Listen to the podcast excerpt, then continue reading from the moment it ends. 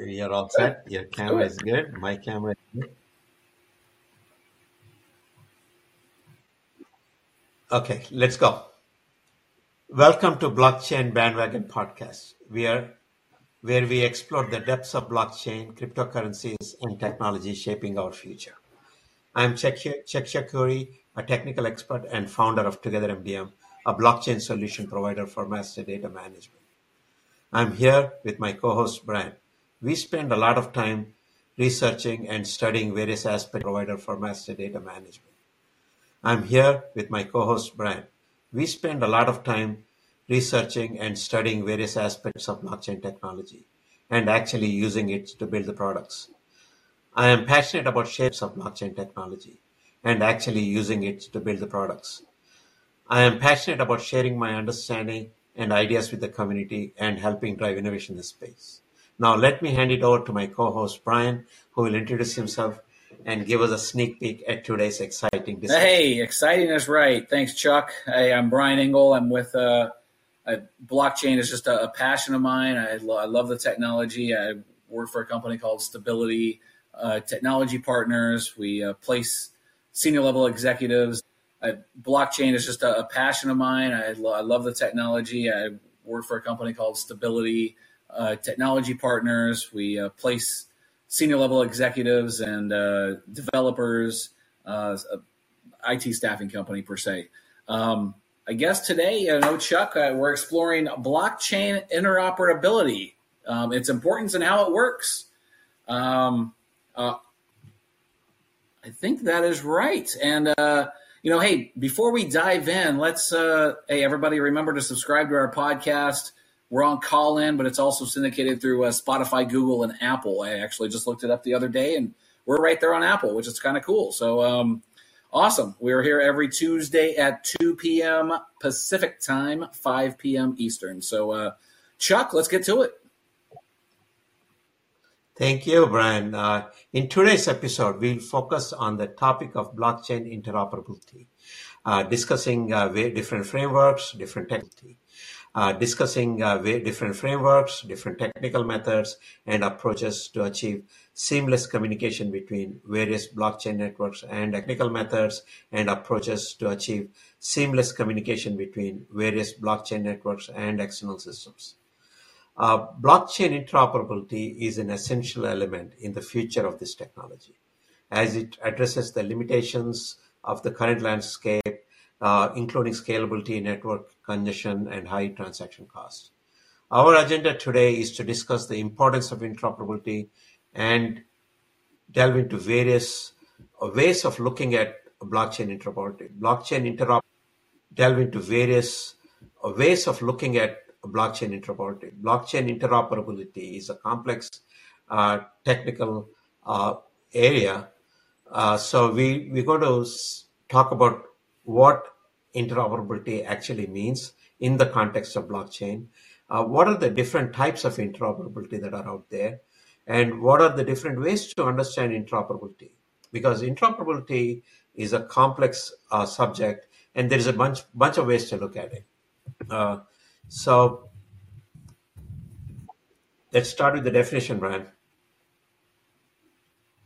The definition, I mean, definition is pretty simple. I mean, there's there's a there's a lot of, uh, I mean, you get pretty technical or you go in depth, but it's basically computers talking to each other, right? It's a, I mean, I guess if you want the Webster dictionary version of it, it's a capacity of computer systems to communicate with each other and deliver some functionality. Users, computers talk to each other all the time, but for blockchains, it's quite challenging and a complex task. It's, that's that's where you come in, Chuck. You're the technical.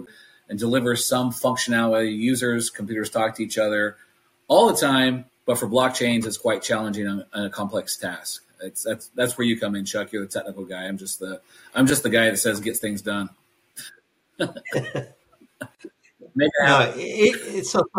So the, the real challenge, I think, Brian, is the reason it becomes more technical is because, you know, com- computers have been communicating with each other for a long time. It's always easy for two computers to communicate with each other.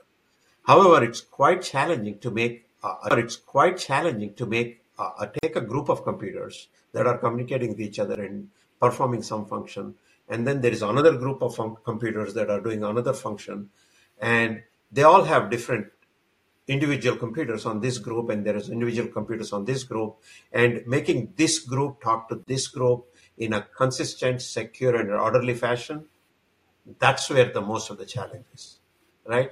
And as you know, it is crucial for uh, the growth of blockchain, because as long as this group of computers or this blockchain doesn't talk to this other group, it's very difficult for all these different blockchains and blockchain systems that people are developing to do anything useful if they can't talk to each other, right? And if there are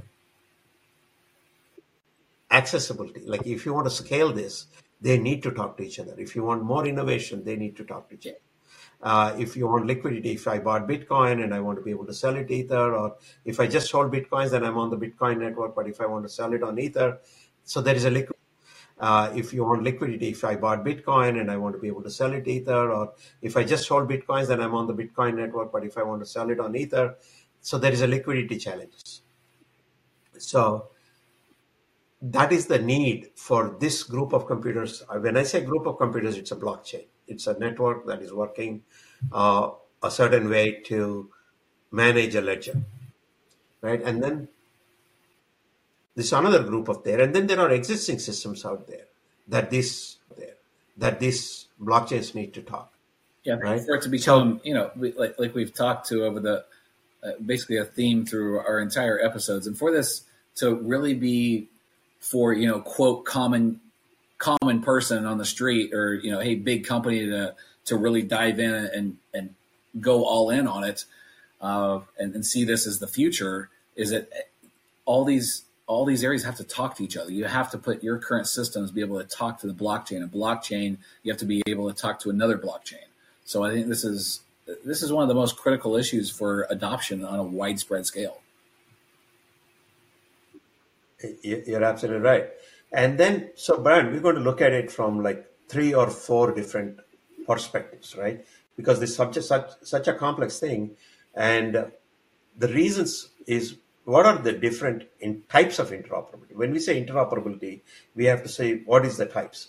So one is integration, mm-hmm. means we're taking our blockchain and integrate. So one is integration mm-hmm. means. We're taking our blockchain and integrating with our existing order management system or invoice system or H R system. And we have a blockchain solution. It can be nicely integrating with our existing order management system or invoice system or H R system. And we have a blockchain solution. It can be in isolation if it doesn't talk to the rest of our other systems, right? So we need that. That's called an integration type of interoperability. Then there is one where a blockchain is a ledger of transactions, right. right?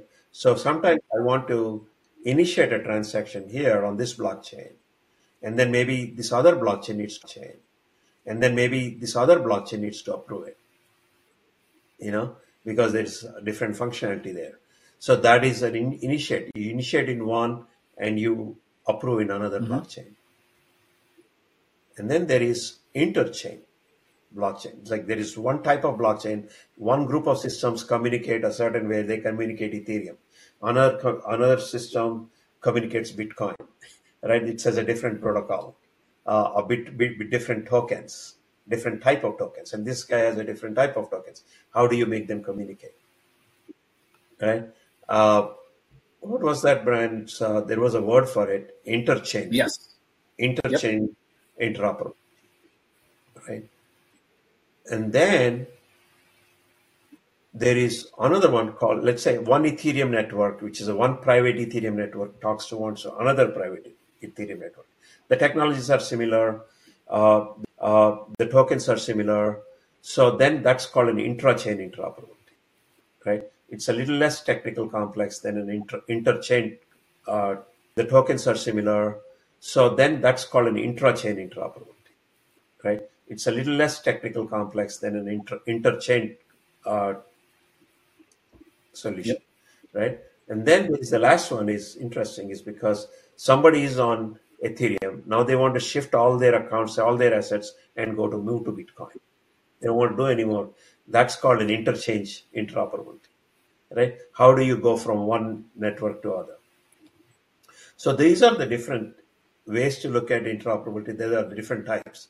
And I think when we talk about interoperability in detail, we will be touching different aspects and different types of interoperability, and different techniques work for different types. Yep. So one of the first things that comes to my mind is, uh, okay, when they're communicating, what are they communicating? What are they exchanging? All right. So what is the data types that communicate? What is the data that is moving from one blockchain, one computer to the other, one blockchain to the other? There are basically two types. One is a digital exchange, which is basic digital asset exchange, which is basically currencies or something that has value, amounts, tokens, assets, because these are slightly different from any data exchange. Because if I have ten dollars here, I want the same ten dollars on the other one. I can't have a different ten dollars. Right. Right. So the asset of the money, moving money is very different. That's called a digital asset. If I have ownership of a, a painting or an N F T on this one, I can't have another type of, it's the same object, same notary. So the ownership also needs to transfer. So that's a digital asset mm-hmm. exchange. Then there are general data exchanges, right? I have a, a shipping order here that needs to go there. It can have, it can be two copies. It doesn't matter. But this is the current shipping order. So moving a shipping order, uh, moving uh, something, right? Right. Uh, that is also called data exchange. So what is the difference between digital asset exchange and what are the difference? What is the fundamental difference between these two types of exchange? Right? Digital asset exchange refers to the transfer of digital assets or tokens between different blockchains, uh, between a blockchain and a non-blockchain. The primary This primarily involves the movement of cryptocurrencies and other tokenized assets, such as N F Ts or trusts. On the other hand, arbitrary data exchange is the transfer of any type of data, not just digital assets, but between blockchains or between a blockchain and a non-blockchain system. I mean, this can include information such as transaction metadata, smart contract data, or even supply chain information. Mm-hmm. Okay. So what are the technical challenges between these two, right? How is it they're different? Uh, the typical fa- challenges faced by a digital asset exchange related to ensuring secure transfer of value across networks and maintaining asset integrity. So if it's ten dollars after transfer, it still has to be ten dollars. And you want, during the transfer, I can't be spending five dollars here and the same five dollars on another one. So this requires a robust mechanisms for locking and unlocking assets. So if I, before I move for ten dollars, I have a, some mechanism to lock this so that nobody else can spend it. And then I move it to another where I can spend it. So this locking mechanism becomes uh, critical uh, in a digital exchange. On the other hand, uh, arbitrary data exchange deals with the complex of different types of formats, right? When a token is always a standard token, it's a number.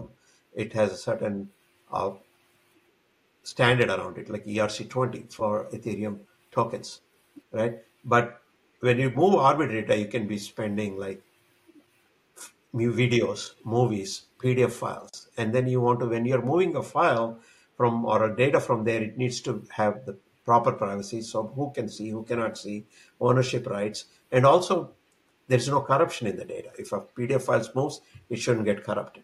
So those kind of challenges, technical challenges we have to make. Now, we, we just talked about differences, right? What is common between any type of data exchange, right?